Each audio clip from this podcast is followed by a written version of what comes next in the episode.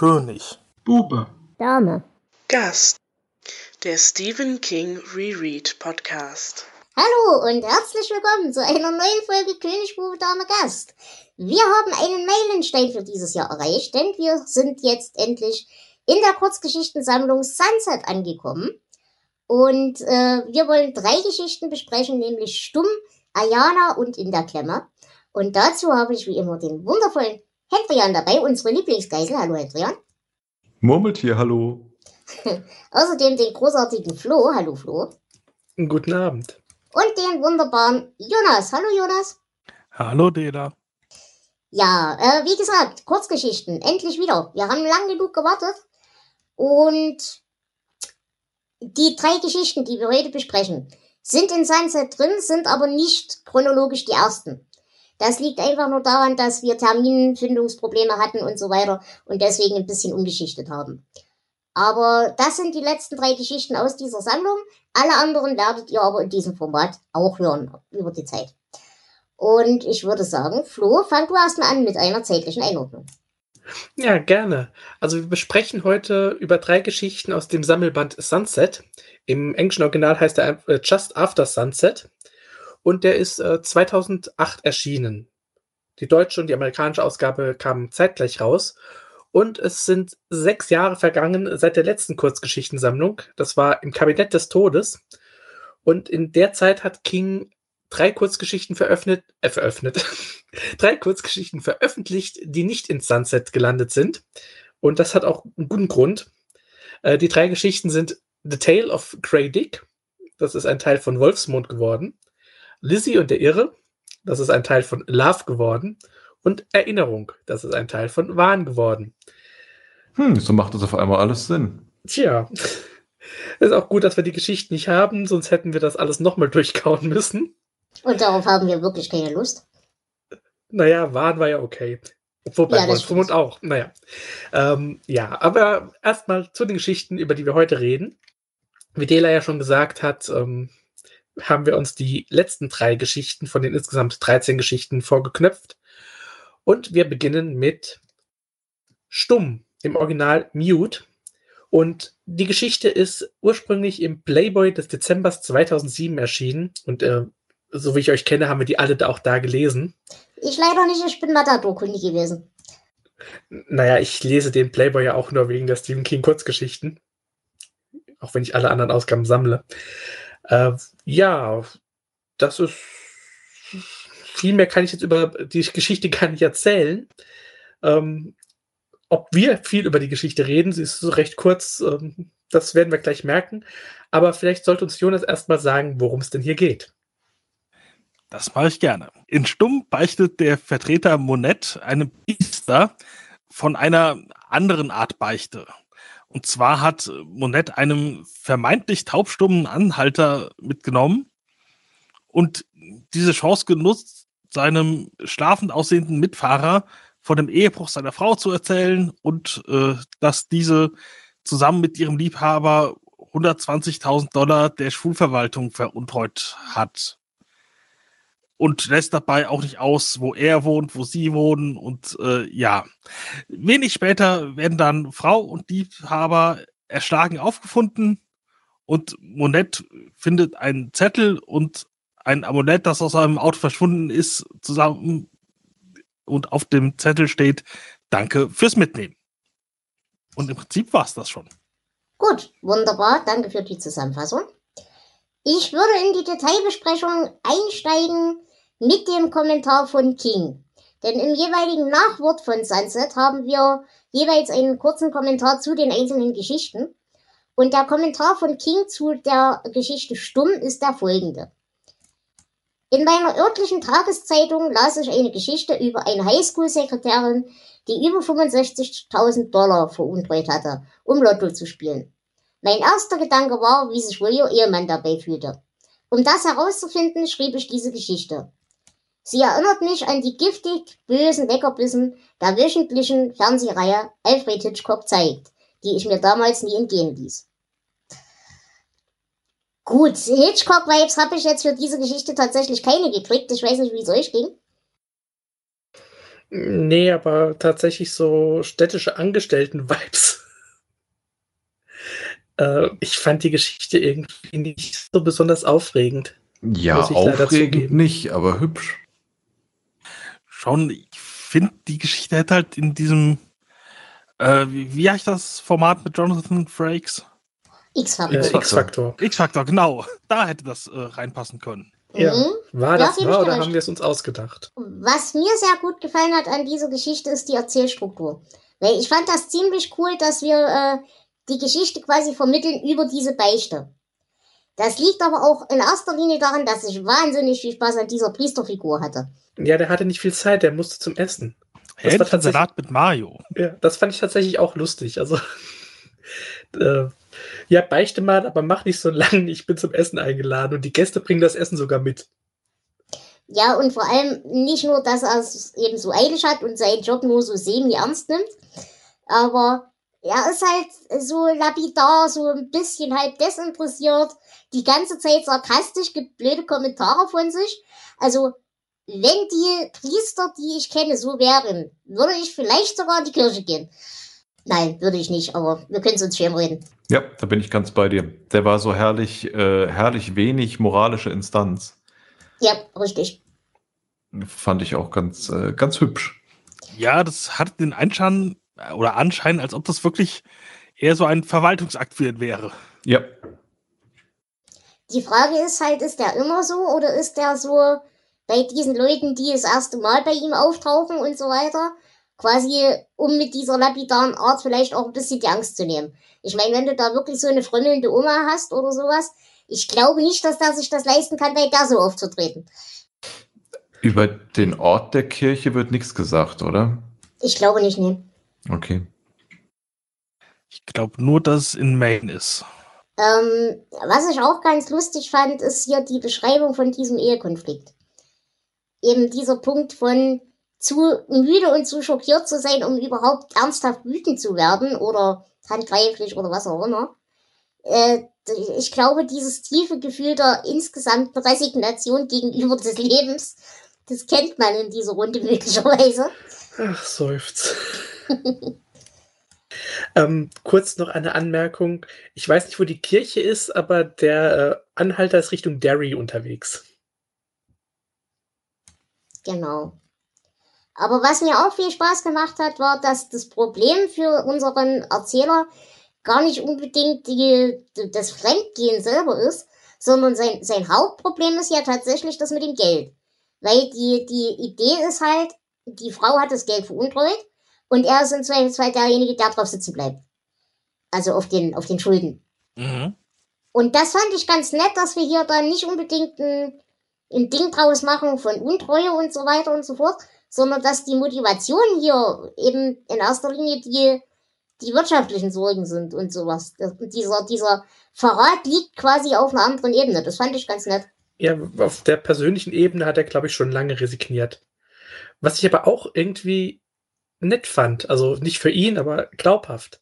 Naja, und er ist ja auch ehrlich zu sich selber. Er gibt ja auch zu, er hat selber das eine oder andere Mal seine Frau betrogen und so weiter. Von daher finde ich das gut, dass er darin nicht das Problem unbedingt sieht. Er hat sie halt nicht wirtschaftlich ruiniert. Das ist halt schon ein qualitativer Unterschied. Aber ja, ich würde sagen, da kann ich mitgehen. Und da muss ich sagen, da könnten wir vielleicht auch mal drüber reden. Denn hier wird ja auch wieder dieser Qualitätsunterschied gemacht zwischen, das ist eine komplett volle Affäre und das ist ein einmaliger Ausrutscher. Das ist ja auch nochmal eine Diskussion, die man aufmachen kann. Aber die Begründung von der Frau, die finde ich auch ganz nett. Sie sagt dann, du hast es nicht gewusst, weil es dir egal war. Du warst fast immer unterwegs und wenn nicht, dann wolltest du unterwegs sein. Es interessiert dich seit 10 Jahren nicht mehr, welche Unterwäsche ich trage. Wie auch, wo es dir doch egal ist, welche Frau darin steckt. Aber jetzt ist es dir nicht mehr egal, oder? Jetzt interessiert es dich. Und dass wir auf so wenigen Seiten tatsächlich relativ viel Charakterbildung da reinbringen, fand ich ganz nett gemacht. Also das kenne ich von King-Kurzgeschichten eigentlich auch nicht unbedingt. Mhm. Und ich finde es auch bei ihm so lustig, man merkt richtig, dass sie fremdgegangen ist, ja okay, passiert, Aber dann auch noch mit so einem älteren Kerl. Ja. Ich glaube, das wurmt ihn wirklich sehr. Wie steht ihr hier denn wieder zu der Darstellung von Behinderung? Von diesem Typen, der ja erstmal auftritt als Taubstummer? Denn die hat mich schon wieder ein bisschen geärgert. Weil er wird ja, also ich meine, klar, in dem Moment ist es vielleicht eher eine Verschleierungstaktik, aber er wird ja nicht nur als taubstumm dargestellt, sondern auch so ein bisschen als blöde. Fandst du? Naja, also dass er so lange braucht, um die Sache mit dem Notizzettel zu begreifen und sowas. Und ich glaube, es wird tatsächlich ein paar Mal gesagt, dass der Erzähler ihn als ein bisschen minder bemittelt wahrnimmt. Okay, yeah. Das muss ich überlesen haben. Jonas? Ja, er nimmt ihn als minder bemittelt wahr, aber er fällt halt nur auf die Schauspielerei des Kerls rein. Das meine ich mit, das kann natürlich in dem Fall auch Taktik sein und müssen wir so schreiben. Also würden wir das King jetzt erstmal nicht negativ ankreiden? Nee, das nicht. Okay. Zumal es stellt sich ja nachher raus, dass er so blöd gar nicht sein kann, wenn er sich das alles merkt, wo das Hotel ist und so und dann sich auf den Weg macht. Ja, das stimmt. Ja, ich denke auch, also es ist nicht die Darstellung an sich, es ist das, wie der Monet, heißt er? Irgendwie so, wie er ihn wahrnimmt. Das ist, also er nimmt ihn wahr, ich würde mal sagen, wie eine Mischung aus Nick Andrews und Tom Cullen. Ja, bin ich bei dir, 100%. Ja, so kommt er mir vor. Aber das ist, glaube ich, wirklich einfach nur Darstellung von ihm. Mhm. Ja, und da sind wir wieder bei einer meiner Lieblingsszenen. Der Monet erzählt dann dem Priester, manchmal kommt einem die Liebe einfach abhanden. Und es stimmt auch, dass ich nicht immer treu war. Von Zeit zu Zeit habe ich mir unterwegs ein bisschen Trost gegönnt. Aber lässt sich damit denn alles rechtfertigen? Lässt sich damit rechtfertigen, dass eine Frau ein ganzes Leben zertrümmert, so wie Kinder mit einem Knallkörper faule Äpfel in die Luft sprengen? Und die Antwort des Priesters ein paar Seiten später, als er ihn dann fragt, ja, wie ist denn jetzt so meine Strafe quasi, also was muss ich tun, um Absolution zu kriegen? Und das fand ich sehr symptomatisch für den Priester. 10 Vater unser und 10 Ave Maria, antwortete der Priester schroff. Die Vater unser sind für deine mangelnde Nächstenliebe, weil es ihm nicht leid getan hat, dass die Frau tot ist. Eine schwerwiegende, aber keine Todsünde. Und die Ave Maria? Anstößige Sprache während der Beichte. Irgendwann sollten wir uns auch um den Ehebruch kümmern. Deinen, nicht ihren. Das fand ich ganz nett. Dann möchte ich aber auch gerade mein Zitat anhängen, weil das ist nämlich die Fortsetzung davon. Sind Sie froh, dass Ihre Frau, der Liebhaber, tot sind? In seinem Inneren sagte Monet augenblicklich ja. Laut sprach er, ich bin erleichtert. Es tut mir leid, das sagen zu müssen. Vater, denken Sie, es wäre möglich, dass Gott mit diesem Typen ins Auto gesetzt hat? In seinem Inneren sagte der Priester augenblicklich ja. Laut sprach er, das ist Blasphemie, reicht für 10 weitere Vaterunser. Ja, und das Schöne war ja die Reaktion darauf, dass er, nachdem er die Kirche verlassen hat, unser Monet, weil er den Priester angelogen hat mit diesem Ja, tatsächlich nochmal 10 Vaterunser oder 10 Ave Maria dazu sagt. Das fand ich auch ganz putzig. Ja, ich weiß nicht, ob wir noch was zum Inhalt haben. Haben wir noch was zum Inhalt? Ja, es gibt nicht so viel her, glaube ich. Dann würde ich kurz in die Symbolik schnell gehen. Denn das Hauptelement, was wir hier an Symbolik haben, ist natürlich dieses Christophorus-Medaillon. Und das ist der Schutzheilige der Reisenden. Wisst ihr denn warum? Ich glaube, Jonas, du wirst es höchstwahrscheinlich wissen, aber ihr anderen? Ich habe es irgendwann mal gelesen oder mit, glaube ich, aber ich habe es wieder vergessen. Weil Nikolaus schon vergeben war für die Seeleute? Flo, hast du auch noch eine Idee? Ich wusste es tatsächlich auch mal, aber ich komme nicht drauf. Unser Freund Christophorus hat, also eigentlich ist das eine sehr interessante Figur, weil über die Kulturen ist das eine sehr lustige Hybridgestalt. Also er wird teilweise als Riese beschrieben, er wird teilweise aber auch als Mensch-Hund-Hybrid so ein bisschen verkauft. Also die Theorie ist, dass da auch so ein bisschen von Anubis abgeleitet ist ursprünglich mal. Aber die Idee, weshalb er der Schutzheilige der Reisenden ist, er hat wohl das Jesuskind durch die Gegend getragen, also über einen Fluss getragen. Und als das immer schwerer wurde, hat er sich halt gewundert, warum dieses Scheißball plötzlich so schwer wird. Und am Ende hat sich dann das Jesuskindlein quasi gezeigt, als, ja, du hast jetzt die Last der Welt getragen und deswegen war er jetzt so schwer. Aber deswegen ist er eben der Schutzheilige der Reisenden. Und das fand ich ganz nett, diese Verbindung zu Kindern, weil das ist ja auch ein Punkt, den wir gar nicht erwähnt haben. Er kotzt ja gar nicht so sehr drüber, dass er jetzt auf den Schulden sitzen bleibt, sondern er macht sich auch wahnsinnige Gedanken um sein Kind, dass er jetzt plötzlich die Schulbildung nicht mehr bezahlen kann und so weiter und so fort. Und das fand ich auch ein ganz nettes Element, dass es eben hier nicht nur um sein egoistisches Wohlergehen oder irgendwas geht, sondern eben tatsächlich um die Grundlage der ganzen Familie. Interessant ist für mich auch, dass wir hier dieses Glücksspielelement haben, denn die Frau hat ja das Geld veruntreut, um Glücksspiel zu spielen, was übrigens unser Priester auch sehr gut nachvollziehen kann, fand ich auch witzig, aber dass quasi die Frau Glücksspiel macht und er hat mit dem Anhalter diesen Glückstreffer, diesen einen relevanten, mit dem er alle seine Geldsuchung los ist plötzlich. Das fand ich auch nochmal eine ganz nette Spiegelung. Ergänzungen? Meinst du mit Ergänzungen sowas wie, dass ausgerechnet sein Gegenspieler Cowboy Bob ist? Weil Bob ja als Kurzform von Robert und Robert ja der Ehrvolle heißt und der überhaupt nicht ehrsam sich verhält und Cowboy sowas wie zureiten oder so. Das habe ich nicht kommen sehen, aber ich unterstütze das ja. Danke. Das war meine Symbolik. Ja, das war deine Symbolik, das merkt man. Und deswegen ist der Hendrian unsere Lieblingsgeisel. Gut. Dann wollen wir über die Verknüpfungen reden. Wie Flo schon gesagt hat, es ist eine Derry-Geschichte, beziehungsweise der Anhalter ist auf dem Weg nach Derry. Und wir haben ja im King-Universum schon die eine oder andere Tramper-Geschichte gehabt. Genau, zum Beispiel in Achterbahn und in Klapperzähne. Da war es aber beides mal so das Klassische, eigentlich ist der Anhalter das Böse und na gut, hier ist er das ja auch, aber hier ist er der böse Schutzengel. Und wir hätten natürlich noch Nona, wo es auch um Anhalter geht, die Leute umbringen. Ja, stimmt. Gut, das hatten wir. Wie sieht's denn mit Zitaten aus? Flo, du hattest den schon verbrannt, nehme ich an? Ja. Jonas? Bei der Geschichte habe ich keins. Hendrian? Nein, ich habe auch keins. Ich habe nur noch, das Romantische ist geblieben, aber mit dem Gewinnen war's vorbei. Gut. Flo, wie sieht's aus hier mit Verwertungen und sowas? Nein, hier gibt's nichts.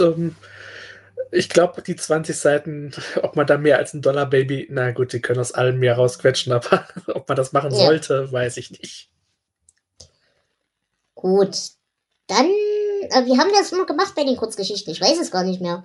Wir haben jede Geschichte einzeln bewertet, ne? Genau, noch gerade vielleicht, also es gibt natürlich das englische und das deutsche Hörbuch, aber das ist mittlerweile ja jetzt auch Standard. Aber ich glaube, mit den Hörbüchern, zumindest auf Audible, ist das doch ein bisschen komisch hier bei diesem, ne? Das ist doch irgendwie geteilt. Sunset ist in 3 Teile aufgeteilt mit verschiedenen Geschichten, aber liegt komplett vor. Okay. Echt? Ich meine, eine Geschichte von den 3 habe ich nicht als Audible-Hörding sie gefunden. Ich meine die In der Klemme, die letzte. Ich müsste nochmal nachschauen, weil normal sollten alle da sein. Naja, wir können da ja nochmal nachrecherchieren. Genau, ich reiche das nach. Genau. Gut. Wollen wir in die zweite Geschichte gehen? Nein, wir wollen die Geschichte bewerten. Ach ja, natürlich, genau. Ihr verwirrt mich heute. Ja, dann würde ich sagen, für die neuen Hörer und Hörerinnen, wir bewerten von 0 bis 19. 0 ist das Schlechteste, 19 ist das Beste. Und ich würde sagen, Jonas, fang du mal an. Die Geschichte hat nicht wehgetan, hat auch nicht richtig begeistert. Ich gebe mal 13 Punkte. Mhm, okay. Ich würde mich bei 12 Punkten dir annähern. Sie hat wirklich nicht wehgetan, sie hat Spaß gemacht. Es ist aber halt auch wirklich überhaupt nichts Besonderes. Aber sie hat ein paar schöne Elemente und ich mag den Priester. Flo? Ja, ein paar nette Elemente, aber ich fand sie eigentlich sehr langweilig. Also mehr als 10 Punkte kann ich hier nicht geben. Okay, und Hendrian? Das sehe ich sehr ähnlich wie der Flo. 10 Punkte. Okay, wunderbar. So, kurz zum Nachreichen. Es gibt 3 Teile und also des Hörbuchs und einer heißt In der Klemme und andere Geschichten. Ist also alles vorhanden. Ah, du meinst, Lesekompetenz ist bei mir nicht so ausgeprägt? Das will ich nicht behaupten, aber ja. Hörkompetenz. Okay, dann würde ich sagen, gehen wir jetzt in die zweite Geschichte. Ayana. Genau, Ayana im Original Ayana ist eine Geschichte, die ursprünglich in The Paris Review im Herbst 2007 erschienen ist. Und King hat die Existenz dieser Geschichte erstmals bei der Verleihung der Lifetime Achievement, oh Gott, was für ein Wort, Lifetime Achievement Awards in Kanada im Juni 2007 bestätigt. Und etwas später ist sie halt rausgekommen und dann in Sunset gelandet. Ja, auch hier gibt es schon nicht mehr viel darüber zu erzählen sonst. Okay, Jonas, hast du für uns eine Inhaltszusammenfassung? Die habe ich. Genpris Vater liegt im Sterben, als plötzlich eine Frau und ein Mädchen auftauchen. Das Mädchen namens Ayana küsst den Vater und berührt im Vorbeigehen Gentry. Dann verschwinden die beiden wieder. Gentris Vater erholt sich und sein Krebs ist verschwunden. Dafür taucht in Gentris Leben immer mal wieder ein Mann auf, Gentry auf Touren mitnimmt, in denen er wiederum Menschen durch Küsse heilt. Und ja, das war's auch wieder. Okay. Auch hier wieder zuerst der Kommentar von King selbst. Für Autoren, die sich dem Fantastischen verschrieben haben, ist, wie in diesen Anmerkungen bereits erwähnt, das Leben nach dem Tod ein recht fruchtbares Thema. Und natürlich ist auch Gott in all seinen vermeintlichen Gestalten ein Thema, für das fantastische Geschichten gemacht sind. Wenn wir uns Fragen über Gott stellen, findet sich ganz oben auf der Liste immer die, warum manche Menschen überleben und andere sterben. Warum es anderen Menschen gut geht und anderen nicht. Ich stelle mir selbst diese Frage, als ich 1999 an den Verletzungen eines Autounfalls zu leiden hatte. Es war nur eine Frage von wenigen Zentimetern und ich hätte den Tod gefunden. Andererseits war es aber auch nur eine Frage von wenigen Zentimetern und ich hätte den Unfall völlig unbeschadet überstanden. Wenn jemand überlebt, so sprechen wir von einem Wunder. Stirbt er allerdings, dann sagen wir, es war Gottes Wille. Wunder sind rational nicht zu erklären, ebenso wenig wie der Wille Gottes zu verstehen ist. Gott, der, falls es ihn tatsächlich gibt, uns vielleicht so viel Interesse entgegenbringt, wie ich momentan den Mikroben auf meiner Haut. Aber Wunder geschehen, scheint mir. Jeder Atemzug ist ein neues Wunder. Die Wirklichkeit ist dünn, aber nicht immer finster. Ich möchte nicht über Antworten schreiben, sondern über Fragen. Und leise andeuten, dass Wunder nicht nur ein Segen sind, sondern auch eine Last sein können. Vielleicht ist das alles ein ausgemachter Blödsinn, trotzdem mag ich die Geschichte. Ja, wie fandet ihr die Geschichte denn? Sehr seltsam. Mir hat Hintergrund gefehlt. Ja, ich muss mich hier auch wiederholen, hat mich nicht so ganz überzeugt. Es passieren einfach Dinge, es wird nichts erklärt und das ist ein bisschen komisch. Naja, aber ist das nicht der Witz an Wundern, dass sie eben nicht erklärt werden können? Nein. Okay. Hendrian? Ja, es fehlte an Hintergrund, aber ich fühlte mich gut unterhalten. Für mich war die Geschichte tatsächlich schwierig. Die hat ein paar schöne Sachen und schöne Ideen. Aber im Großen und Ganzen bin ich nicht warm geworden damit irgendwie. Das ist halt auch wieder so eine Geschichte, die in erster Linie in den USA funktioniert. Weil ein großer Teil dieser Geschichte ist, wie sie sich halt die Pflege und die Arbeitszeitausfälle und so weiter, die für den Vater draufgeht, nicht leisten können. Und das natürlich das Spannungsfeld erstmal überhaupt schafft. Also das Problem ist nicht, dass der Vater stirbt. Das Problem ist, dass sie ihn nicht dabei begleiten können.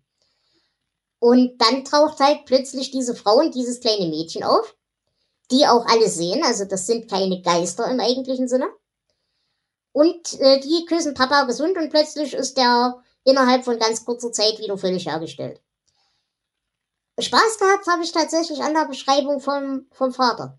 wie das halt dieser riesengroße, bärige Kerl ist, der eigentlich absolut uneingeschränkt kompetent ist und so weiter und auch anderen Leuten Angst macht. Der hat mir eigentlich sehr gut gefallen. Na, ich bin mit keiner der Figuren so richtig warm geworden, muss ich da leider sagen. Ich habe schon wieder vergessen, wie die Hauptfigur heißt. Gentry, genau. Der und seine ganze Familie, das ist einfach, die sind an mir vorbeigelaufen, diese Erzählung. Und wir haben ja eben gesagt, bei der anderen Geschichte, auch wenn da nicht viel dahinter war, der hat in ein paar Sätzen Charaktere geschaffen. Das hat hier für mich jetzt gar nicht funktioniert. Stimmt, weil aber auch hier nicht die Charaktere im Vordergrund standen, sondern das Wunder. Bin ich bei dir, Adrian? Ich würde dir aber insofern widersprechen. Für mich hat es funktioniert, nicht für die Hauptcharaktere, sondern für den Vater, wie gesagt, und die Frau. Mein Gott, ging mir die Ehefrau auf den Sack. Also es gibt dann so eine Szene, wir fahren nicht zurück, egal wie schlecht es ihm geht, sagt Ruth halb hysterisch. Sagt ihr das, als die Krankenschwester anruft, um mitzuteilen, dass der Vater wieder gesund wird. Aber mein Gott, ging die Ziege mir auf den Keks.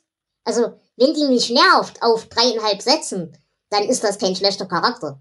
Dich nerven viele Leute sehr schnell, ja, ehrlich zu sein. Das ist wahr und vor allem geht es mir sehr oft mit Ehefrauen so. Das ist tatsächlich ein Naturgesetz meines Lebens. Aber das ist ein anderes Problem. Ja, aber nee, also ich fand, die Charaktere haben halbwegs gut funktioniert für mich. Ja, also mich hat die auch nervt. Ja, schön fand ich auch tatsächlich die Darstellung, weil Wunder darf es ja nicht geben. Als dann diese Heilung stattgefunden hat, wie die Ärzte sich gegenseitig den schwarzen Peter zuschieben, von wegen, du bist ein Arschloch, du hast den nicht richtig diagnostiziert, ich habe natürlich damit überhaupt nichts zu tun und so weiter. Das hat mir Spaß gemacht. Ja. Da hätte ich zu den Ärzten auch noch ein Zitat. Zamachowski bedachte mich mit dem rätselhaften Lächeln, dass sich Ärzte für ahnungslose Klempner, Hausfrauen und Englischlehrer aufheben. Dann sagte er, er müsse sich beeilen, er habe noch einen Termin. Auf die Frage, wäre er daran auch gestorben, an dieser Alternativkrankheit, die der Arzt vorgeschlagen hat. Und ja, ich kenne diesen Blick, ja. Naja, und dann müssen wir über die Mechanik dieses Wunders reden. Und die hat für mich tatsächlich versagt. Und gerade dafür, dass Hendrian gerade sagte, die ist eigentlich der Schwerpunkt, war das für mich dünn. Da nehme ich jetzt auch mal wieder mein Zitat vorweg. Die medizinische Definition von Wunder nennt sich Fehldiagnose. Ja, das meinte ich aber nicht, da wollte ich jetzt gerade nicht hin. Also ja, gerne, aber für mich, die Mechanik dieses Wunders ist dieses Weitergeben der Heilung. Und das muss ich sagen, mit diesem Marine, der dann plötzlich da auftaucht und ihn mitnimmt, das war mir zu dünn, das hat für mich nicht funktioniert. Ja, das meine ich mit, es fehlt an Hintergrund. Man weiß nicht genau, wie das Ganze funktioniert, von welcher Stelle jetzt dieser Marine kommt und die andere Frau und ja, nee, das geht nicht. Ja, an den Begleitern habe ich mich überhaupt nicht gestört. Ich fand sehr schön die Beschreibung der ersten Durchführung des Wunders, weil zumindest gefühlt war das Einzige, was der Opa dann auch sagen konnte, ich will noch einen Kuss. Und ich hätte es wirklich großartig gefunden, wenn das der einzige Satz gewesen wäre, den er ab dann auch hätte sagen können. Ja. Fand das sehr, sehr gut gemacht eigentlich. Danach die weiteren Wunder, die der Erzähler durchführen muss, ja, da gebe ich euch recht, das war ein bisschen Quatsch. Mhm. Die Szene mit dem kleinen Mädchen, das bei Opa plötzlich in der Tür steht, ist euch da dieser ganz dezente Rassismuskritik-Hinweis aufgefallen? Ich glaube schon. Wie da plötzlich dieses Kind, das ja auch erstmal relativ ärmlich aussieht und so weiter, kommt dort rein. Klar, ich meine, natürlich ist man erstmal verunsichert, wenn da Menschen stehen mitten in deiner Wohnung und du weißt nicht, wo die herkommen. Aber also sie werden ja beschrieben, als sie sind Persons of Color, die beiden. Oder zumindest das Mädchen. Ich weiß gar nicht, ob die Begleiterin das auch ist. Das ist mir jetzt entgangen. Aber auf jeden Fall, dieses Element Person of Color ist da drin. Und gleich im nächsten Satz kommt der Punkt, wir begleiten die dann raus, nachdem sie ja lieb zu Papa war oder zu Opa war. Und der Bruder hat nichts anderes zu tun, als darauf zu achten, dass die auch ja nichts klauen. Das fand ich, ob diese Reaktion auch gewesen wäre, wenn das andere Ethnie gewesen wäre oder irgendwas. Das fand ich einen ganz lustigen kleinen Nadelstich, der da drin war. Mhm, das stimmt. Obwohl, ehrlich gesagt, ich glaube, ich würde bei Menschen, die plötzlich in meiner Wohnung auftauchen, auch sehr genau gucken, was die da machen und ob sie nicht doch was mitnehmen. Ja, aber das würde ich machen, während sie auftauchen. Ich glaube tatsächlich, wenn ich da sehe, okay, die wollte jetzt aus irgendeinem Grund meinem Opa einen Knutsch geben, ich verstehe es nicht, aber okay. Dann vielleicht erst recht. Ja gut, das sind wir vielleicht anders. Was ist denn nicht eine bessere Ablenkung als sowas? Ja, das ist ein valider Punkt, das stimmt. Aber auf jeden Fall, die Szenen fand ich ganz nett. Und ich muss sagen, dass diese Kurzgeschichte hat es auf den wenigen Seiten, die sie hat, geschafft, mich tatsächlich erstmal auf eine falsche Fährte zu locken. Denn sie gibt ja dann auch, also sie berührt ja dann den Sohn. Mhm. Und er hat kurz danach Nierensteine. Und die erste Reaktion seiner Frau ist, aber ich bin mir sicher, dass sie in diesem Augenblick glaubte, der Krebs, der meinen Vater verlassen hatte, sei auf mich übergesprungen. Und ja, ich war genau auf derselben Spur, ich habe das auch gedacht. Aber nein, stattdessen springt die Heilfähigkeit auf ihn über. Ich dachte es auch kurz. Dann ist mir eingefallen, er berichtet von einer Sache, die echt lange her ist und ist im Rentenalter. Also war es vermutlich nicht dieser unheilbare Bauchspeicheldrüsenkrebs oder was das war. Aber das fand ich eigentlich ganz nett, dass dass wir erstmal alle denken, okay, eine Krankheit weiterzugeben ist in einem King-Szenario realistischer als ein Wunder oder eine Fähigkeit weiterzugeben. Ich weiß nicht, ob das für unseren Zynismus spricht oder ob das ein generelles Ding ist, aber das hat mich tatsächlich erstmal kalt erwischt. Vielleicht ist King einfach weich geworden. Ja, und er schreibt halt Horrorromane hauptsächlich. Da ist das mit dem Weitergeben der Krankheit passt besser ins Setting. Ja. Aber zu diesem Thema Weitergabe von Krankheit oder Heilung, was ich ein bisschen verwirrend fand, es geht ja quasi darum, das Mädchen berührt den Erzähler und damit kann er auch oder soll er auch dieses Heilungswunder weitergeben können. Mhm. Ach nee, mir fällt gerade auf, dass ich mich total verdacht habe. Alles gut. Bitte schneiden, bitte schneiden. Naja, die Frage ist halt, warum er das erbt und nicht der Vater, den sie geheilt hat. Naja, der Punkt, über den ich gestolpert bin, ist, warum dann das Mädchen gestorben ist, wenn das doch auch dieses Heilungswunder erfahren haben muss, damit es weitergeben kann. Und ich bin mir noch nicht sicher, ob das ein kluger Gedanke war. Also ich habe das so verstanden, weil wir haben bei dem Marine, der unseren Erzähler begleitet, er lädt ihn ja zum Weihnachtsessen ein und er reagiert ein bisschen eigenartig. Er reagiert ja so, nee, ich komme nicht. Erstens bin ich Atheist, zweitens habe ich was Besseres zu tun. Das hat sich aber in Kombination damit, dass das Mädel tot ist, für mich so gelesen, wenn diese Begleitcharaktere mit ihrer Arbeit durch sind und vielleicht auch die Heiler, wenn die Heiler ihre Arbeit getan haben, dass dann ganz normal ihre Uhr halt abläuft. Und vielleicht war das Mädel geheilt zwar von ihrer Sache, die sie da hatte, aber dadurch wird sie halt nicht per se unsterblich oder von allem gefeit. Ja, und ich hatte es so verstanden, als wäre das Mädchen dann an ihrer ursprünglichen Krankheit gestorben. Ich würde es auch so sehen. Aber vielleicht habe ich da zu viel rein interpretiert. Ich denke, das hast du, weil ansonsten hätte der Vater ja Heilfähigkeiten bekommen müssen und nicht Gentry. Richtig. Vielleicht hat er die ja auch, aber der Marine sagt ja auch, manche kommen halt nicht mit, um das Wunder auszuüben. Und da müssen wir auch nochmal drüber reden, weil das ist eine Mechanik, die ich nicht verstanden habe.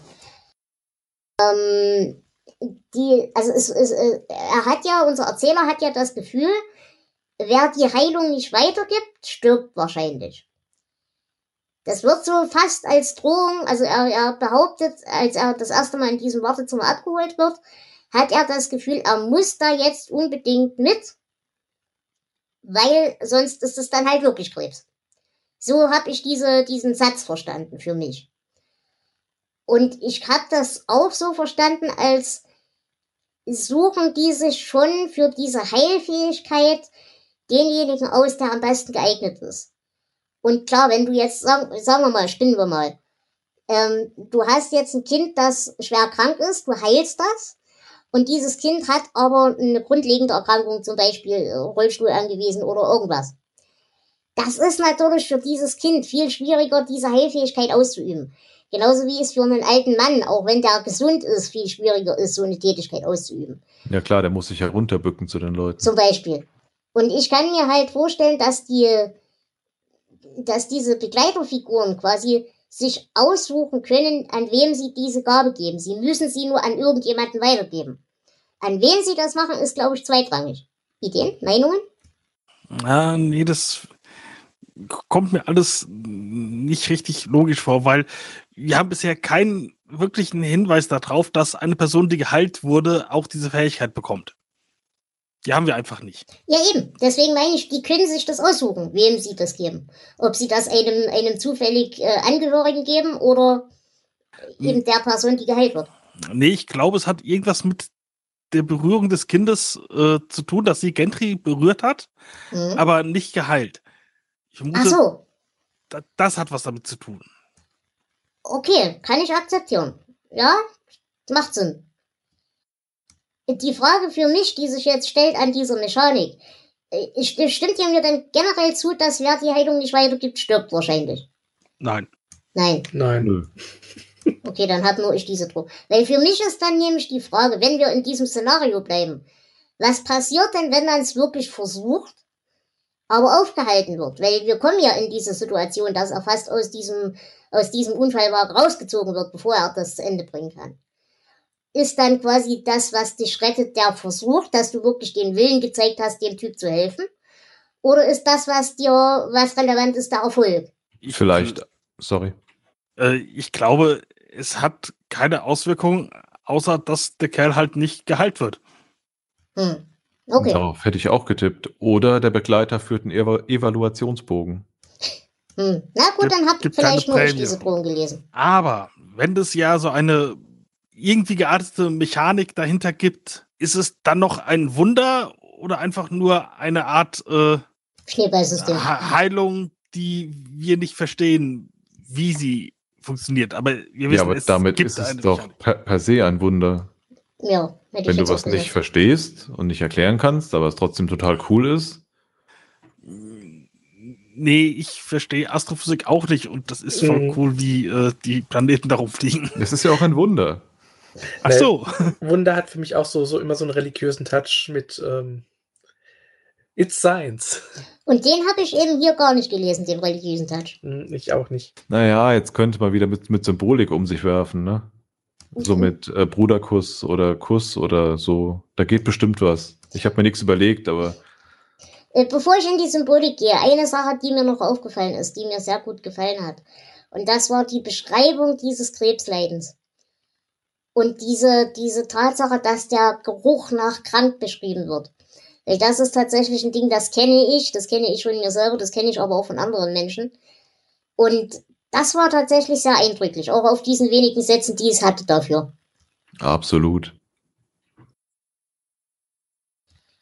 Gut. Habt ihr noch Inhaltsergänzungen oder wollen wir in die Symbolik gehen? Ich habe nichts mehr zu Inhalt. So? Nee, ich habe auch nichts mehr. Okay, dann gehe ich in die Symbolik. Denn, Hendrian, wie du sagtest, dieser Bruderkuss beziehungsweise all diese Sachen, ich glaube, das hat im King-Kontext hier eine ganz andere Verknüpfung. Es gibt nämlich ein berühmtes Bild, das den Pulitzer-Preis gewonnen hat, das tituliert ist mit der Kuss des Lebens. Und da geht es um zwei Menschen, die, hier so Wartungstrupp von Stromleitungen und so weiter. Und der eine Typ hat halt an eine unisolierte Leitung gefasst und hat gewaltig eine Gewicht gekriegt und war dann eben mit Herzstillstand und so weiter und wurde von seiner Kollegin oder seinem Kollegen, ich bin mir gerade nicht sicher, auf dem Strommast aktiv wiederbelebt. Mit Mund-zu-Mund-Beatmung. Und das ist dieses Bild. Und ich nehme an, wenn das einen Pulitzer-Preis gewonnen hat, ist das wahrscheinlich in der amerikanischen Geisteskultur tatsächlich präsent. Und ich kann mir vorstellen, dass King das Bild kennt und diese Geschichte dahinter. Und das würde natürlich in diesem medizinischen Kontext voll viel Sinn machen. Kann gut sein. Also mir sagt das Bild jetzt nichts. Ich muss das auch gerade googeln, aber krasses Bild, ja. Werde das natürlich verlinken, wenn es dann soweit ist. Und das Zweite, was mir an Symbolik noch aufgefallen ist, er bezeichnet seine Frau zu irgendeinem Zeitpunkt als ungläubige Thomasine. Ich fand diesen Begriff sehr lustig. Thomas ist der, der nicht glauben wollte, dass Jesus wieder auferstanden ist. Aber ich fand das eine sehr hübsche, nette Umschreibung. Ja. Sonst noch Ergänzungen zur Symbolik? Nein. Dann habt ihr Zitate. Ich habe eins. Ja, ich habe so einen Verdacht, welches es sein könnte. Ja, das glaube ich auch. Bier ist nämlich ein Wunder an sich. Genau, damit hast du mir meins auch gleich gestrichen, aber das war mir fast klar, dass du das nimmst. Dafür darfst du den nächsten mir meins klauen. Okay. Flo? Meins hatte ich schon. Okay. Und Andrea? Ich denke nie dran, Zitate aufzuschreiben, wenn ich lese. Dann Querverbindungen. Da habe ich zwei. Einmal ist eine Verbindung meiner Meinung nach da, durch diese Erwähnung der Schulverwaltungsbezirke. Es ist zwar nicht derselbe Bezirk, aber weil wir die letzte Geschichte, also diese Stumm auch schon im Schulverwaltungsbezirk Relevanz hatten, würde ich dann eine Verknüpfung zu dieser letzten Geschichte ziehen. Und wir haben natürlich Krebsgeschichten oder Beschreibungen von Leiden. Zum Beispiel die Frau im Zimmer. Das ist auch eine Kurzgeschichte. Ich weiß gar nicht mehr, in welchem... Im Nachtschicht, im ersten. Genau. Und Beschreibung von Krankheit und Leiden haben wir aber natürlich ganz extrem, zum Beispiel auch bei Friedhof der Kuscheltiere mit dieser kranken Schwester. Und darüber, über Eck vielleicht auch noch diese Erkrankung bei Love, wenn man ganz weit das fassen will. Sonst noch Ideen? Nein, sonst habe ich auch nichts. Gut. Ja, hier gibt es auch die obligatorischen deutschen und englischen Hörbücher. Und es war 2014 von Universal mal eine Fernsehverfilmung angedacht. Die kam aber dann letztendlich doch nicht zustande. Okay. Ergänzungen? Habe ich irgendwas vergessen? Nee, ne? Wir müssten alles haben. Nö. Dann bitte ich euch um eure Bewertung. Und Flo? Nee, mit dir habe ich schon angefangen. Hendrian, fang du mal an. Wenn ich eben 10 gegeben habe, dann möchte ich jetzt ein bisschen höher gehen, weil es mir ein bisschen besser gefallen hat und würde mal sagen 12. Okay. Jonas? Ich gehe deutlich runter und lande bei 10. Okay. Flo? Ja, ich gehe auch etwas runter und lande bei 8.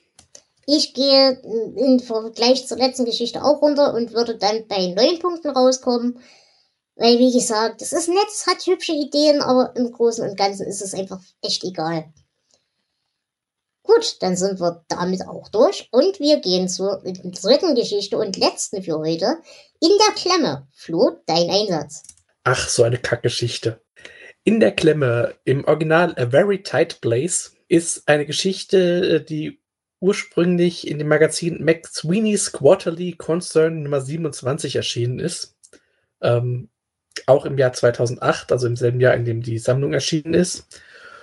Und ja, die Idee zu dieser Geschichte kam King nach dem Besuch eines mobilen Toilettenhäuschens. Darüber reden wir gleich. King hat im Jahr 2007 eine Kurzgeschichtensammlung herausgegeben, also das ist eine Sammlung, die jedes Jahr scheinbar von verschiedenen Autoren oder Kuratoren herausgegeben wird, Best American Short Stories. Und während er für diese Sammlung ein Interview gegeben hat, hat er erstmals diese Geschichte in der Zeitung USA Today erwähnt. Und er beschreibt sie als eine seiner ekligsten Geschichten. Und ob das stimmt, werden wir jetzt gleich besprechen. Jonas? Ein Streit zwischen den Millionären und Nachbarn Curtis Johnson und Tim Grunewald eskaliert. Und Grunewald sperrt Curtis auf dem Gelände einer Bauruine in einem Dixie-Klo ein, schmeißt es um und lässt ihn zum Sterben zurück. Unter anderem deshalb, weil er Curtis für eine schwule Hexe hält und ihn für seine privaten und beruflichen Misserfolge und seinen Krebs verantwortlich macht. Curtis kann sich allerdings ja, sehr umstich befreien, stellt Grunwald zur Rede und der erschießt sich am nächsten Tag. Okay, vielen Dank für die Zusammenfassung. Wie immer würde ich jetzt mit Kings Kommentar zu der Geschichte anfangen. Jeder hat schon mal einem dieser Klohäuschen am Straßenrand einen Besuch abgestattet.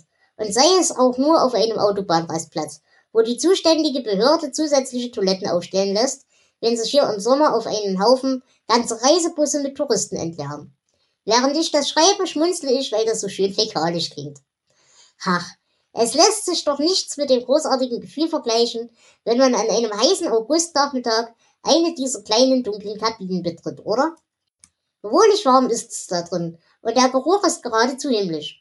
Ehrlich gesagt habe ich noch nie ein solches Häuschen benutzt, ohne an Poes Erzählung das vorzeitige Begräbnis zu denken und mich zu fragen, was mit mir geschehen würde, wenn das Scheißhaus umkippte und auf der Tür landete. Besonders dann, wenn niemand in der Nähe war, der mir raushelfen könnte. Schließlich habe ich die Geschichte darüber geschrieben, aus demselben Grund, werte Leser und Leserinnen, aus dem ich so viele andere unerfreuliche Geschichten geschrieben habe, um anderen zu vermitteln, was mir Angst macht. Und ich möchte nicht schließen, ohne zu verraten, was für ein kindliches Vergnügen das war. Ich habe mich selbst vor dem geekelt, was ich da schrieb. Naja, ein bisschen. Ja. King scheint die Geschichte ja zu gefallen. Ich bin mir noch nicht so ganz sicher, was ich davon halten soll, muss ich ganz ehrlich sagen. King gefallen auch die Filme. Das stimmt auch wieder. Er hat einen komischen Geschmack. Also ich möchte jetzt nicht sagen, dass die Geschichte schlecht ist. Sie erinnert mich an diese Kotzgeschichte aus Die Leiche. War das Die Leiche? Ja. Na, Die Leiche ist eine Kurzgeschichte. Nein, ja. Diese Kotzgeschichte. Ach so, ja. Also daran erinnert es mich. Es ist ganz lustig und es ist ein bisschen eklig und es ist eigentlich eines Kings nicht würdig. Weiß ich nicht. So weit würde ich nicht gehen. Ich glaube ihm, dass er Spaß daran hatte, die zu schreiben. So weit sind wir uns, glaube ich, einig, oder? Man merkt ihm an, dass er Spaß hatte, die Geschichte zu schreiben. Mhm. Und gut wird sie dadurch nicht. Nein, er hat ja auch wieder ein klassisches Horrorthema, dieses lebendig begraben sein, nur dass das Grab halt hier, naja, ein bisschen merkwürdig ist. Er hat viel Humor in der Geschichte, also eigentlich ungewöhnlich viel für ihn. Ich bin mir aber nicht ganz sicher, ob das für mich funktioniert. Ich bin mir für mich nicht sicher, ob der Humor bei mir angekommen ist. Ja, allein die Situation schon. Das ist nicht meine Art Humor. Ja, genau das meine ich eigentlich damit. Es ist halt einfach Fäkalhumor. Ohne irgendwelches Feingefühl. Damit könnte ich ja leben, aber es ist nicht mal lustiger Fäkalhumor. Ja, nein, es ist halt für Leute, die einfach das Reden über Fäkalien lustig finden. Ja, aber dafür fehlen mir die Witze über Hundekacke. Also wenn du da gerne eine Parallele aufmachen willst, gut, jetzt denke ich wieder im Symbolikrahmen, aber er hat ja, und das ist ja ein großer Streitpunkt zwischen diesen Nachbarn, er hat ja diesen Hund, der in den Elektrozaun des Nachbarn gelaufen ist und gestorben ist. Wenn wir daher konstruiert hätten, der Hund hat die ganze Zeit in seinen Garten geschissen und deswegen hat er diesen Zaun aufgestellt und so weiter und deswegen bestraft er ihn, indem er ihn in Kacke einsperrt. Das hätte ich witzig gefunden. Das hätte für mich funktioniert. Aber das haben wir nicht. Das ist eine verpasste Chance. Ja, ich sage ja auch nicht, dass das lustig ist. Ich sage nur, es ist eine Art von Humor. Ich kann verstehen, dass es Leute gibt, die das lustig finden. Aber mir ist es zu wenig subtil. Und zu wenig lustig. Ich fand eigentlich gar nicht mal den Fäkalhumor daran so witzig, sondern die Absurdität. Also zum einen die Absurdität des Grundsettings, dass du zwei unfassbar reiche Menschen hast, die nebeneinander wohnen und sich einfach bis aufs Blut nicht leiden können. Dann aber sich das Leben auf eine so primitive Art und Weise zur Hölle machen oder beenden wollen, je nachdem. Dann diese Anfeindungen diese homophoben Anfeindungen des einen Nachbarn fand ich so unglaublich absurd, dass es fast schon wieder ein humoristisches Element für mich war. Ich bin bei dir, da bin ich aber, glaube ich, durch die letzten Jahre Realität sehr verstört nehme ich an. Das durchaus. Also ich glaube, in den 80er Jahren, mit einem Wissensstand der 80er Jahre, hätte ich diese Situation auch absurd gefunden. Mittlerweile mit all den Bekloppten, die öffentlich draußen rumlaufen und öffentlich ihre Meinung äußern, bin ich 100% überzeugt, dass das ein Ding ist in Mindsets von Menschen. Da gebe ich dir recht. Und deswegen verliert sich für mich die Absurdität. Und das zweite ist, das zweite Level der Absurdität mit diesem, ich kippe mit diesem Scheißhaus um. Das ist halt für mich, also jetzt nicht unbedingt mit dem Scheißhaus, aber das ist für mich halt eine Lebensrealität. Weil ich zum Beispiel meinen Lebtag Angst hatte, dass mein Kleiderschrank auf mich drauf fällt und ich dann da drunter begraben bin. Das ist also tatsächlich für mich eine sehr reale Angst und dadurch nicht mehr witzig. Aber die Streitpunkte selbst, die fand ich ja ganz amüsant. Dass eben diese zwei total reichen Menschen sich die ganze Zeit ankeksen. Um nichts im Prinzip. Und cool fand ich aber tatsächlich den alten Nachbar, dem dieses Grundstück ursprünglich mal gehört hat, da sie beide behumst. Das fand ich ganz nett. Ja, das hat mir Spaß gemacht.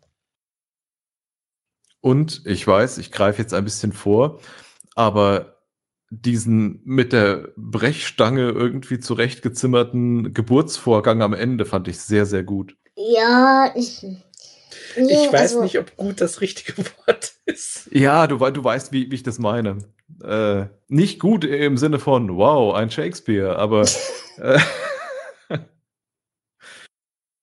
witzig in seiner Absurdität. Ja, da bin ich bei dir. Ja. Ich fand eigentlich sehr schön, wie er einfach den nicht angeschlossenen Föhn in die Badewanne wirft. Ja, das stimmt. Und vor allem auch, wie er sich quasi so vollgeschissen, wie er ist, zu dem Typ mit die Badewanne setzt. Weil damit verbindest du natürlich alles. Du verbindest damit diese ganze Fäkalebene, du verbindest damit die ganze Homophobie, die da mitschwingt, in dieser ganzen Situation. Das fand ich großartig. Das hat mir richtig viel Spaß gemacht. Das hat mir echt gut gefallen. Mhm. Und vor allem, dass er den Typen auch wirklich nicht umbringt, sondern wartet, bis sich das Problem von selber löst. Ja. Das mochte ich sehr. Ich hätte das unglaublich gerne als die ersten 10 Minuten eines Films gesehen. Ja, stimmt. Könnte ich mir vorstellen. Also die ganze Geschichte. Die ganze Homophobie-Ebene, die hat es für mich unglaublich schwer gemacht zu lesen. Das war für mich, diese ganze Beschimpfung und so weiter, das war für mich ekliger und schwieriger zu lesen und schwieriger auszuhalten als diese ganze Fäkal-Ebene. Irgendwie. Ich weiß nicht, wie es euch damit ging, aber die hat mich diesmal echt gestört. Ich meine, es ist gut, dass sie drin ist, aber für mich war waren das die einzigen Passagen, die mir den, wie heißt der, Grunwald, wirklich auch als unsympathisch haben darstellen lassen. Ja, weil der andere ist halt nicht viel besser, aber er ist genau wenigstens kein homophobes Arschloch. Richtig. Dass der Hund drauf geht, ja mein Gott, das Unfall. Aber genau diese homophoben Auslassungen. Ausfälle, danke. Habt ihr auch erst gedacht, dass der Hund die Frau wäre? Ja. Absolut. Mhm. Okay. Ich glaube, das ist auch extra so geschrieben. Ja, auf jeden Fall, das ist so gewollt, 100%. Ganz nett fand ich tatsächlich, dass er hier, unser Erzähler, seinen Lebenswillen wiederfindet. Also er ist ja mehr oder weniger so in so einer neurotischen Episode, hat immer mehr seine Marotten und ja, das fand ich ganz putzig. Das hätte ich nicht gebraucht, aber das fand ich putzig. Was ich auch fantastisch fand, war dieser kurze Satz zur Darstellung von Altern. Denn da fällt der Kommentar, er jedenfalls wusste, dass er, wenn er einen kurzen Stich in der Brust verspürte, nicht mehr Magenverstimmung, sondern Herzanfall dachte. Das finde ich eine perfekte Zusammenfassung des ganzen Alterproblems. Ja, klingt ein bisschen so. Kenne ich. So, und jetzt möchte ich gerne eine Verschwörungstheorie aufmachen. Das ist eine Turmgeschichte. Discuss. Nein, das ist kein Turm, das ist ein Klohäuschen. Ein kleiner Turm. Und er fällt. Wisst ihr denn, wie ich auf diese Verschwörungstheorie komme? Nein. weil die Kacke düngt und dann wachsen die Rosen besser. Schöner Punkt, aber nein. Das ganze Element, weshalb dieser Nachbarschaftsstreit überhaupt ausbricht, ist ja der Gulf Boulevard auf Turtle Island. Ach Gott, ach Gott, ach Gott. Und der Streitpunkt ist der, dass der eine Nachbar darauf ein Gebäude bauen will oder das halt erschließen will, baulich. Und der andere will das mit aller Gewalt verhindern. Das ist 1:1 dieselbe Konstellation, wie wir sie im Turm haben. Das heißt, ich hätte mir 1500 Seiten Turm sparen können und einfach nur diese Geschichte lesen? Das sagst du mir jetzt? Und das Zweite ist, für mich hat das auch sehr viele durch den Turm Anlehnungen an Schlaflos. Weil da haben wir dasselbe Problem. Der Typ, der dann den Zeichner aus dem Turm töten soll, als Baby, wird ja aktiv vom Scharlachroten König wahnsinnig gemacht und kriegt halt auch so halbreligiöse Eingebungen von wegen, da geht's ja um Abtreibungsgegner und so weiter. Aber da kriegt er halt auch so, das sind die Zenturionen, die töten Babys und so weiter. Er verstärkt also, der Scharlachrote König verstärkt also diese religiösen Wahnvorstellungen, möchte ich es jetzt mal nennen, die diese Menschen sowieso haben. Und unser Grunwald ist ein homophobes Arschloch. Und natürlich spielen wir dann damit, dass wir den Nachbarn nicht nur als homosexuellen Menschen darstellen, sondern der ist dann halt eine schwule Hexe in Anführungsstrichen. Das ist also genau dieses Mindset, das sowieso vorhanden ist, das dann aber wahnhaft verstärkt wird. Zum Beispiel durch den Scharlachroten König, der natürlich ein großes Interesse daran hat, dass auf der Turtle Bay gebaut wird. Turtle Island, Entschuldigung. Meinungen? Das Schlimme ist, dass es schlüssig klingt. Ja, leider. Ich habe dagegen zu halten. Okay.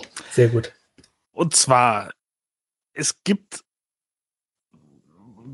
Parallelen, ja, aber es gibt nur exakt einen Punkt und einen Bauplatz, wo die Tower Company ihr Grundstück hat und dann darauf bauen kann und alles. In diesem einen New York, auf dieser einen Welt. Alle anderen Versionen von New York sind vollkommen egal. Da sind vielleicht Tore dazu oder so, aber ob da gebaut wird oder nicht, vollkommen egal. Es gibt nur um Jakes Welt diesen einen Bauplatz. Ja. Wo die eine Rose rührt. Ja. Aber das ändert ja nichts daran, dass der Scharlachrote König gerne Zwietracht sieht, generell. Einfach nur so aus Spaß, auch wenn es um nichts geht. Ja, aber dann kannst du überall, wo es Zwietracht gibt, den Scharlachroten König rein. Nein, aber der Punkt ist halt genau, dass die Mechanik, die dahinter funktioniert, genau dieselbe ist wie bei Schlaflos. Das ist im Prinzip dieselbe Geschichte, das kannst du aufeinanderlegen. Wie dieser Typ immer mehr in den Wahnsinn abdriftet, unter genau diesen Aspekten. Und wie gesagt, um als Verstärkung nochmal, es werden nämlich auch Revolverhelden in dieser Geschichte erwähnt. Denn als die beiden sich gegenüberstehen, fällt der Satz, wie Revolverhelden, die sich auf der einzigen Straße einer Geisterstadt gegenüberstanden. Also, ich glaube auch nicht, dass es eine Turmgeschichte ist. Aber ich glaube, das war schon Absicht. Ich kann mir nicht vorstellen, dass das Zufall ist.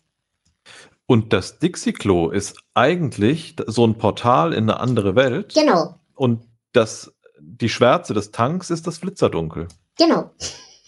Und dann kommt der da quasi hinten wieder raus und ist in einem völlig anderen Florida. Und deswegen ist auch der Grunewald so verwirrt, als er einen Föhn in die Badewanne bekommt. Mhm. Übrigens gibt es die Turtle Bay in Florida tatsächlich. Okay. Ja, gut. Nein, das ist eigentlich... Aber ich fand die Geschichte scheußlich. Die ging mir echt auf den Sack. Als ich dieses Element gefunden habe, hat diese Geschichte für mich plötzlich sehr, sehr, sehr viel gewonnen.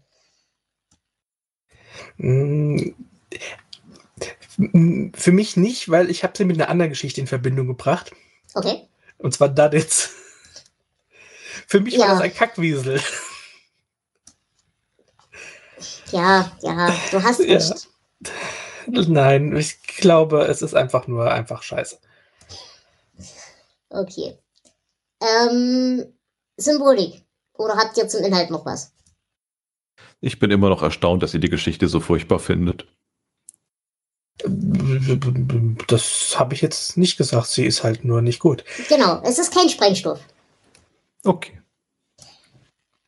Zum Inhalt noch, wir haben ja eben schon über den Hund gesprochen. Mhm. Ich fand's ganz nett, dass der Hund so eine große Rolle spielt, auch bei seinem Entkommen.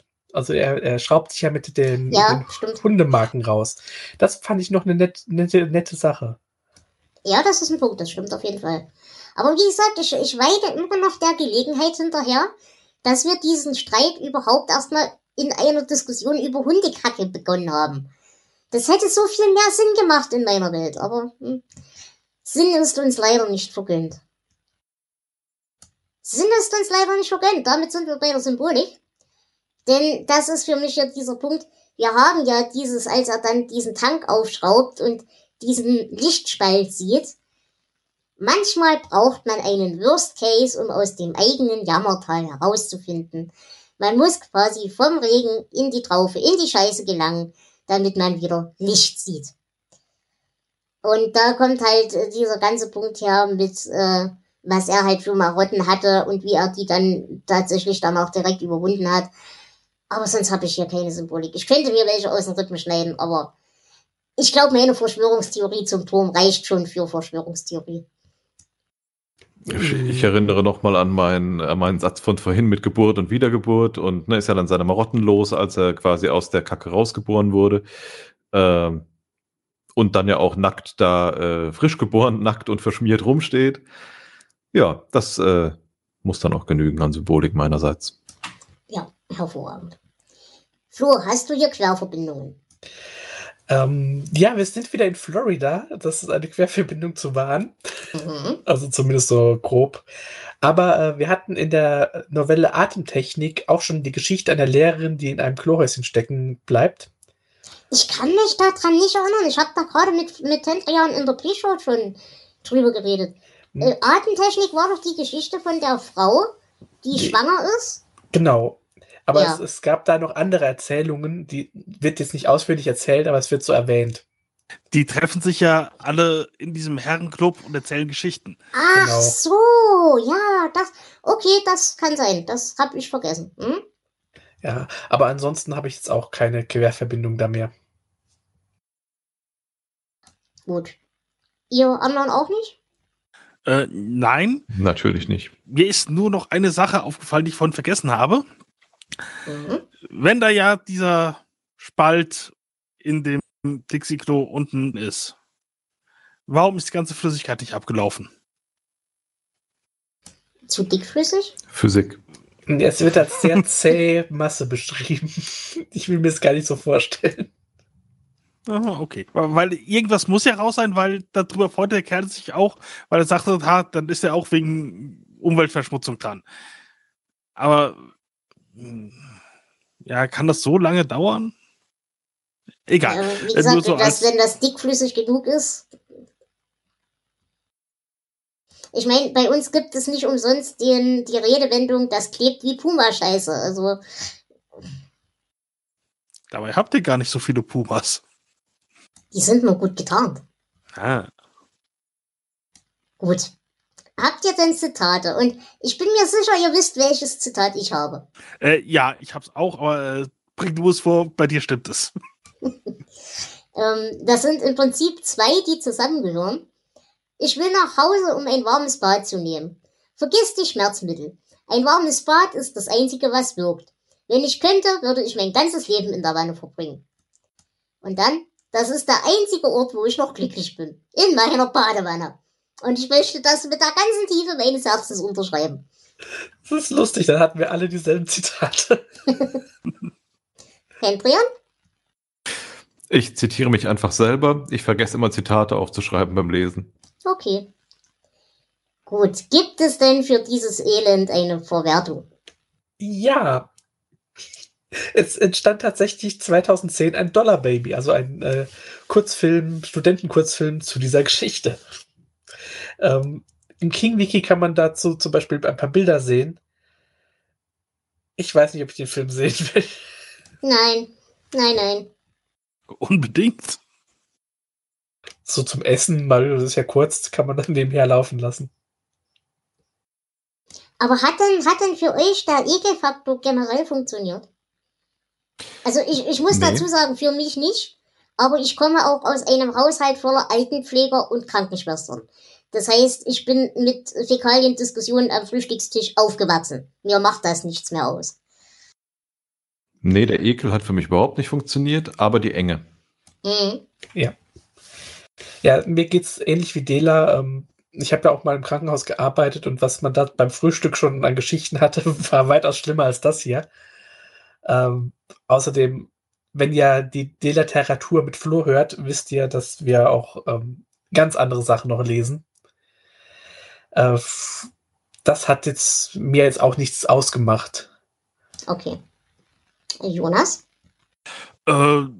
Nee, so richtig eklig fand ich es nicht. Ich konnte mich reinversetzen, dass das nicht nett ist, aber mehr auf so einer geruchlichen Ebene. Okay. Dann würde ich sagen, gehen wir in die Bewertungen.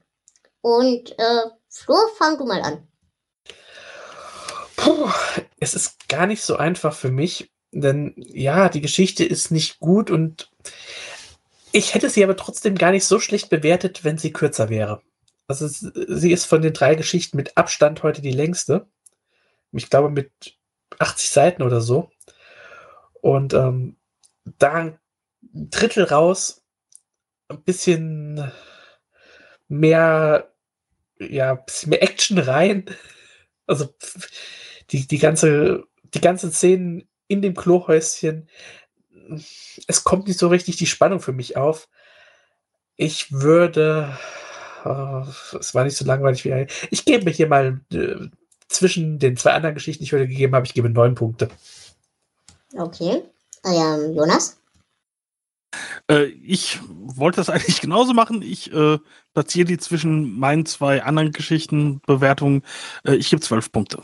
Mhm. Bei mir wäre es tatsächlich so gewesen, ich wäre bei 5 Punkten rausgekommen.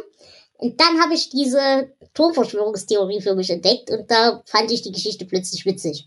Und deswegen komme ich hier tatsächlich bei 9 Punkten raus.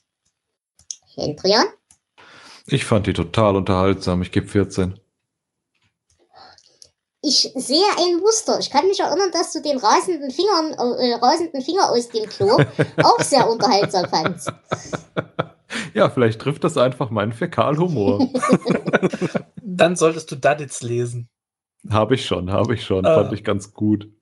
Freak. Gut, dann würde ich sagen, sind wir durch mit den ersten Kurzgeschichten. Oder habe ich noch irgendwas vergessen? Nee, ne?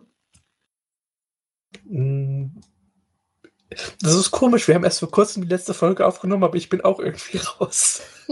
Ich glaube, wir haben alles. Okay. Ja, die Kurzgeschichtensammlungen sind ja immer ein bisschen anders von der Struktur her. Deswegen, und die letzte Kurzgeschichtensammlung ist schon echt lang her. Deswegen verzeiht mir das gelegentliche Durcheinanderkommen. Aber ich glaube, wir haben alles. Deswegen, ihr könnt gerne mit uns senden, wenn ihr das möchtet, auch für spätere Romane. Guckt einfach in unsere Leseliste. Da findet ihr alle Details zu den Folgen, die schon versendet sind, aber auch zu denen, die noch frei sind. Haut uns einfach über die üblichen Kanäle an, Twitter, Mastodon, was auch immer ihr möchtet. Wir sind erreichbar. Und dann könnt ihr gerne mit uns senden. Ihr braucht nichts weiter dafür. Ihr braucht nur irgendein Mikrofon und Teamspeak. Und ansonsten sind wir auch sehr beginnerfreundlich. Also wenn ihr noch nie in Mikrofone gesprochen habt oder so, oder ihr habt nie wirklich viel King gelesen, ihr könnt hier gerne auftauchen, ihr seid gerne willkommen, aber natürlich auch, wenn ihr schon die entsprechende Expertise habt. In diesem Sinne. Und falls ihr nicht mitreden, aber mitlesen wollt, weil wir ja die Reihenfolge geändert haben, für die nächste Folge müsstet ihr dann lesen Der Rastplatz, Der Home Trainer, Hinterlassenschaften und Abschlusstag.